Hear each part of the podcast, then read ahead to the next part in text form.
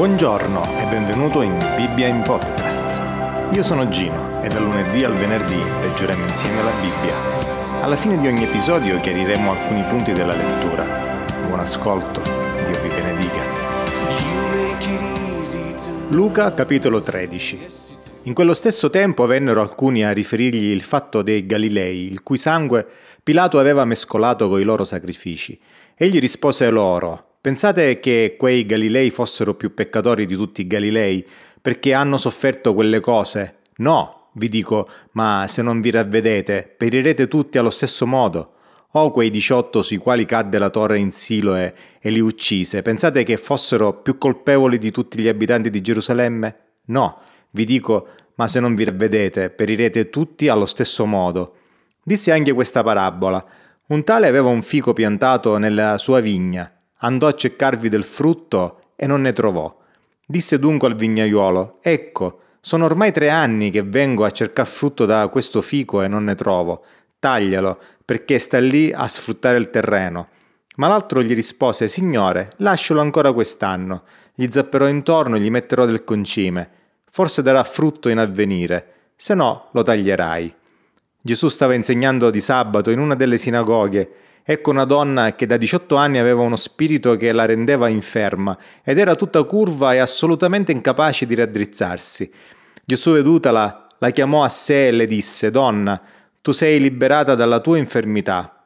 Pose le mani su di lei e nello stesso momento ella fu raddrizzata e glorificava Dio. Ora il capo della sinagoga, indignato che Gesù avesse fatto una guarigione di sabato, disse alla folla, Ci sono sei giorni nei quali si deve lavorare Venite dunque in quelli a farvi guarire, e non in giorno di sabato. Ma il Signore gli rispose, ipocriti, ciascuno di voi non scioglie di sabato il suo bue o il suo asino dalla mangiatoia per condurlo a bere? E questa, che è figlia di Abramo e che Satana aveva tenuto legata per ben 18 anni, non doveva essere sciolta da questo legame in giorno di sabato?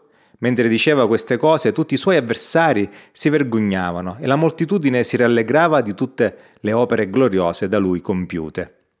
Diceva ancora, a che cosa è simile il regno di Dio e a che cosa lo paragonerò? È simile a un granello di senape che un uomo ha preso e gettato nel suo orto, ed è cresciuto ed è divenuto un grande albero, e gli uccelli del cielo si sono riparati sui suoi rami. E di nuovo disse, a che cosa paragonerò il regno di Dio? Esso è simile al lievito che una donna ha preso e nascosto in tre misure di farina, finché fu tutta lievitata. Egli attraversava città e villaggi, insegnando e avvicinandosi a Gerusalemme. Un tale gli disse, Signore, sono pochi i salvati?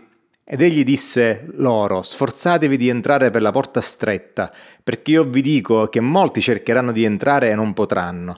Quando il padrone di casa si alzerà e chiuderà la porta, voi, stando di fuori, comincerete a bussare alla porta, dicendo Signore, Signore, aprici. Ed egli vi risponderà Io non so da dove venite. Allora comincerete a dire Noi abbiamo mangiato e bevuto in tua presenza, e tu hai insegnato nelle nostre piazze. Ed egli dirà Io vi dico che non so da dove venite. Allontanatevi da, da me, voi tutti malfattori.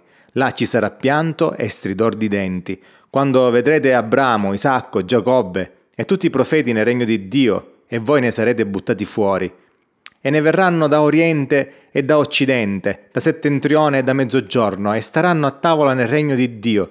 Ecco, vi sono degli uomini che saranno primi e dei primi che saranno ultimi. In quello stesso momento vennero alcuni farisei a dirgli, Parti e vattene di qui, perché Erode vuole farti morire. Ed egli disse loro, Andate a dire a quella volpe, ecco, io scaccio i demoni, compio guarigioni oggi e domani e il terzo giorno avrò terminato, ma bisogna che io cammini oggi, domani e dopodomani, perché non può essere che un profeta muoia fuori di Gerusalemme. Gerusalemme, Gerusalemme, che uccidi i profeti e lapidi coloro che ti sono mandati. Quante volte ho voluto raccogliere i tuoi figli, come la chioccia raccoglie i suoi pulcini sotto le ali, e voi non avete voluto. Ecco, la vostra casa sta per esservi lasciata deserta. Io vi dico che non mi vedrete più fino al giorno in cui direte benedetto colui che viene nel nome del Signore.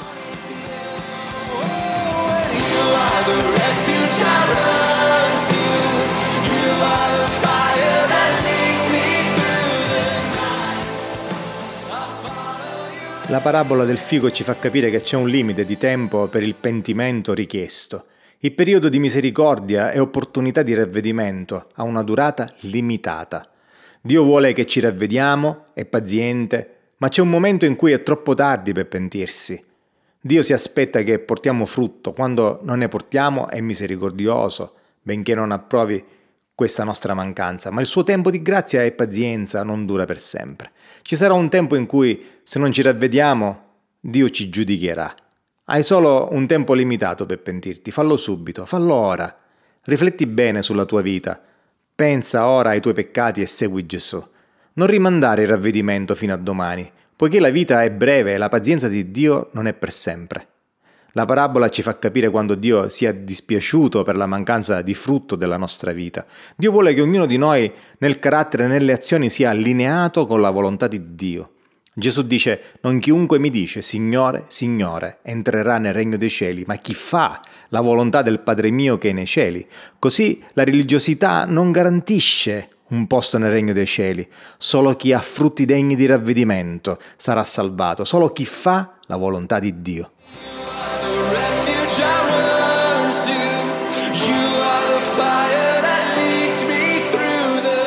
Ciao, io sono Gino e questa è Bibbia in podcast.